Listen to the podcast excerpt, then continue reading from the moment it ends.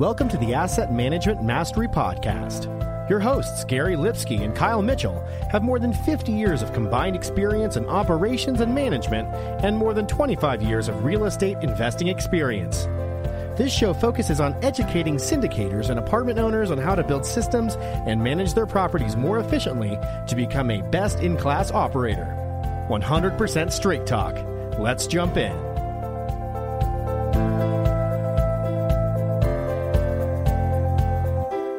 Hey everyone, welcome to the Asset Management Mastery Podcast. I'm your co-host Kyle Mitchell, also joined by Gary Lipsky. This podcast is focused on educating operators, building better systems, and becoming a best-in-class operator. Also, be sure to check out our Facebook group, Asset Management Mastery.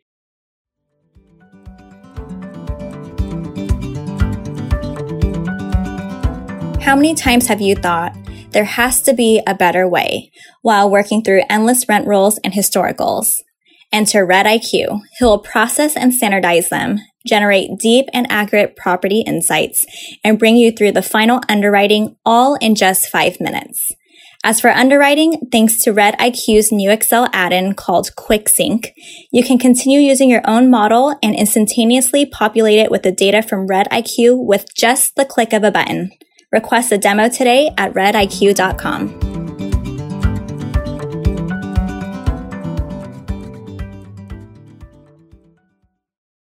All right, today on the show we have Gene Trowbridge. Gene, how are you doing today? I'm doing fine, Kyle. Well, we appreciate you coming back on our show. If you can start by telling the listeners a little bit more about yourself and what you do. Sure. I am a securities lawyer. I have a law firm that specializes in drafting uh, private placement memorandums. We do a lot of work in the Regulation D space. I think we've done work for you and Gary and appreciate that. And I was a syndicator for a long time. And then at 45, I went to law school and became a securities lawyer. And I'm still doing it with no retirement in the future planned. Thanks for joining us today. Let's talk about the latest laws regarding raising capital. What's the new legislation surrounding accredited investors, and is it in effect now or is it coming soon? December 8th the new proposal was effective. And what it did is it increased the number of people who would qualify as accredited investors, but not necessarily terribly helpful to all of us. One of the things it did, it said that people who have securities licenses, like a Series 6 65 and 82, I think it is. If you have a securities license and you're licensed by the SEC to sell securities, why the hell wouldn't you be able to invest in a security regardless of your net worth? And so they said that's fine. So that was good, but that didn't extend to any other professions, just securities brokers.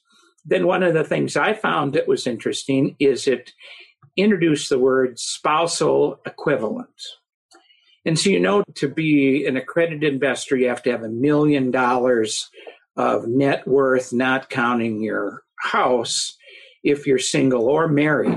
But what about the couples that are living together who aren't married? And there's a lot of those couples in the United States. Well, they brought the term spousal equivalency in. And so now the law says if you're single, married, or involved with a spousal equivalency, a million dollars is the number. So you can count both people, even though they're not married. The same thing for the $300,000 annual income that was required for people married filing jointly. Now, if there's a spousal equivalent in the family and they both file separately because they're not married, they can combine the income. And if it's $300,000, they're accredited. So that could be pretty big. And then, then I think the only other thing that was really important is that they clarified that all the entities who are out there that are trying to invest, if their assets are $5 million or more, the entity itself is accredited and you don't have to worry about who the individual members are. And that spreads into, you know, 401ks and IRAs and all that. And that could be easy because before there was a distinction between net worth and investment assets, and they just simply said assets. So that's it. I don't find that that whole thing has been terribly helpful in the last 90, 120 days as far as getting more accredited investors in there. But the government did say that that does, they think, increase the number of accredited investor households in the United States up to about 16 million. And so that's a lot of accredited investor households. A lot of good information there. I have two follow up questions for that. So, with the significant other, do they both have to invest or can one only invest to meet that? You know, well, no, they'd have to invest together. Okay. They'd have to invest together. And then my other question is so that 5 million for the entity, you know, because we, you know, we talk to a lot of funds that, uh, you know, have a lot of sophisticated investors within that group. So if they, if they met that $5 million threshold as a group, then they'd all become accredited. Then it's one investor, the group. Well, the entity, yes. Yeah. And you don't worry about who's in the entity right. and whatever. It's just that entity. As long as the entity wasn't formed just to invest in your deal, right. you know, it's got to be an ongoing entity with $5 million of assets. So that'd be great. Yeah. You should, when you guys continue to go through the family office world, you'll find all sorts of that. And 401ks too, you know, like our firm has a 401k. If we had $5 million in our 401k in assets, then we wouldn't care like my daughter is an employee. Well, she's not accredited, but the entity would be accredited. Right. So that would be fine. Yeah. Now, the thing that's coming that I got to bring it up because it's it's not coming, it's proposed and it's not going to come is this ah. issue about finders fees. Finders and finders fees. Jonathan and my partner and I just went through a deal with the SEC and FINRA last weekend where we were learning about this and they are not happy about this proposal. In fact, I got an email this morning from someone that I work with who says, you know, educate me on how non licensed securities people are going to be able to sell securities in a 506C. I said, oh, hold on, hold on. If anything passes, it'll be watered down from what you heard about, I'm absolutely sure. And it would allow me to introduce someone to you guys. I could introduce someone to you I couldn't tell them anything about the offering. I could just introduce you. And if they, for the introduction, you could pay me $50, whether they invested a million, a hundred thousand, or nothing. So it's just a finder. It's not a salesman at all. And you can imagine that the broker dealer community, which everyone works like crazy to get licensed, and they're trying to protect investors from crazy people out there, isn't going to like that rule. So we'll see. Yeah, I have more of a statement than a question, but I see people now thinking that that proposed law was actually already passed and they're acting as if they can go out and now, you know, have people raise capital for a fee on their deals. And I think that's pretty amazing. And, you know, just a statement, I've seen it for the last several months. So you've got to definitely make sure you do your due diligence and understand that is just a proposal. And as you said, it's going to be watered down. So be careful how you're raising capital out there. Right. You know, there are gurus out there talking about that because they don't understand it and they're giving people bad advice. Last year, I know we ran into a guy who who had 18 members in his manager entity and they all had contracts that if they if they raised five hundred thousand dollars or more, they would get paid a percentage of what they did. He said, "Well, I thought I thought you just had to be a member of the manager." Yeah. Well, we thank you for helping guide us to stay on the straight and narrow. Anything else that syndicators should know about upcoming yeah, there is one other, there is one other thing yeah. and it's about integration and integration in the securities world means that the sec could look at two offerings and say you know it's really one offering. You take in 35 sophisticated investors to buy some dirt and then you turn around and take in 35 sophisticated mm. investors to raise the money to build the building on top of the dirt. The sec could look at those two and say you know that's really one offering. You're trying to build a building on top of dirt. And you've got more than 35 investors, therefore you're screwed, you lose your, lose your exemption. Well, there used to be a safe harbor that says six months. If you do a 506B here and then six months later you do a 506B, they can both have 35 investors and you probably be okay. Six months was the rule of thumb. And now the rule of thumb is 30 days. It's one month from a 506B to another 506B or a 506C or whatever, 30 days is now the rule, except for one caveat. You can't take in more than 35 sophisticated investors in multiple offerings in 90 days. So even though it says it's a 30 day rule, that really doesn't affect the sophisticated investor rule, which is now 90 days. The 30 day rule is good if I'm going to go out and do a 506B and I close it down and I want to do a 506C, I can do that right away. But if I want to do a 506C and close it down and then go to a 506B, I only have to wait 30 days for that one. Because in the 506C, there are no sophisticated investors. So I don't have to worry about that crazy 90 day rule. 30 days later, I can go out and do a 506B.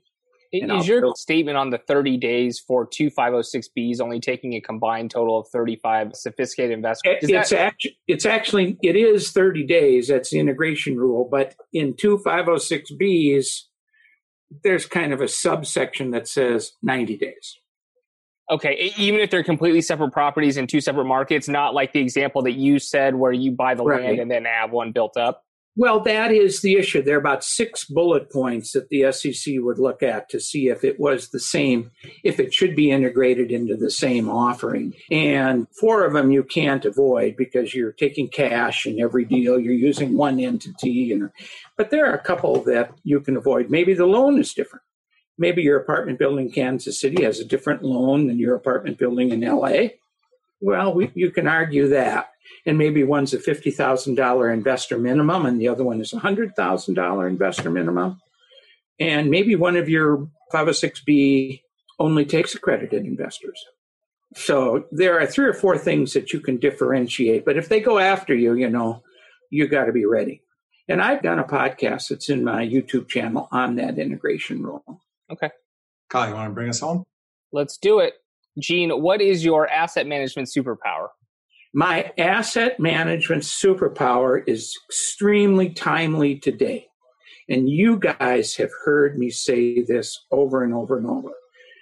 Gary, I love your deal. I've got the $100,000 to invest in your deal. But if I give you my money, what happens if something happens to you? And if you can't answer that, I'm not investing. Okay. Now, you can because you've got the continuity because you've got Kyle. Okay, so that solves that whole question. Why is that an important asset management strategy today? Sponsors are dying of COVID, mm. and they're leaving a group of investors with no leaders. No one knows what to do. There are still too many people out there putting together their syndication where the manager is just an individual person. Even if it's an LLC with one member, what happens when that person goes? There's asset management strategy right now. Let's make sure that you can continue to run your property. And you don't actually have to die. You could go bankrupt. You could get divorced. You could get sued. I had a guy, well, 10 years ago, hit his head on some rocks skiing in Park City and came out of it as a quadriplegic. Now, who's going to run this stuff? So don't do that. Make sure you have continuity in your asset management structure to protect your investors and to protect your asset. How's that? That is great advice, Gene. Thank you. All right. If you can tell listeners where they can find out a little bit more about you. Sure. Our website is trowbridgelawgroup.com. Look at our YouTube channel, which is called Trowbridge Law and you can reach me at Gene at trowbridgelawgroup.com. Thanks, Gary. Thanks, Kyle. I appreciate it. And I always look forward to this event of yours. Yep, absolutely. We appreciate you coming on. And to all of our listeners out there, please like, subscribe, and review so we can continue to grow the podcast. And we'll talk to you next week.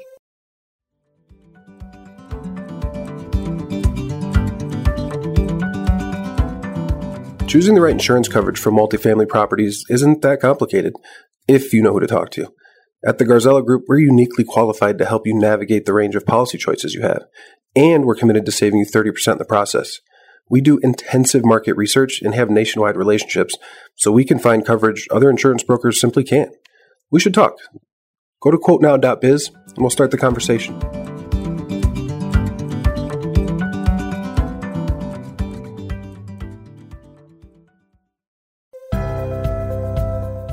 Thanks for listening. If you enjoyed the show, please go to iTunes and leave a rating and written review to help us grow and reach more listeners.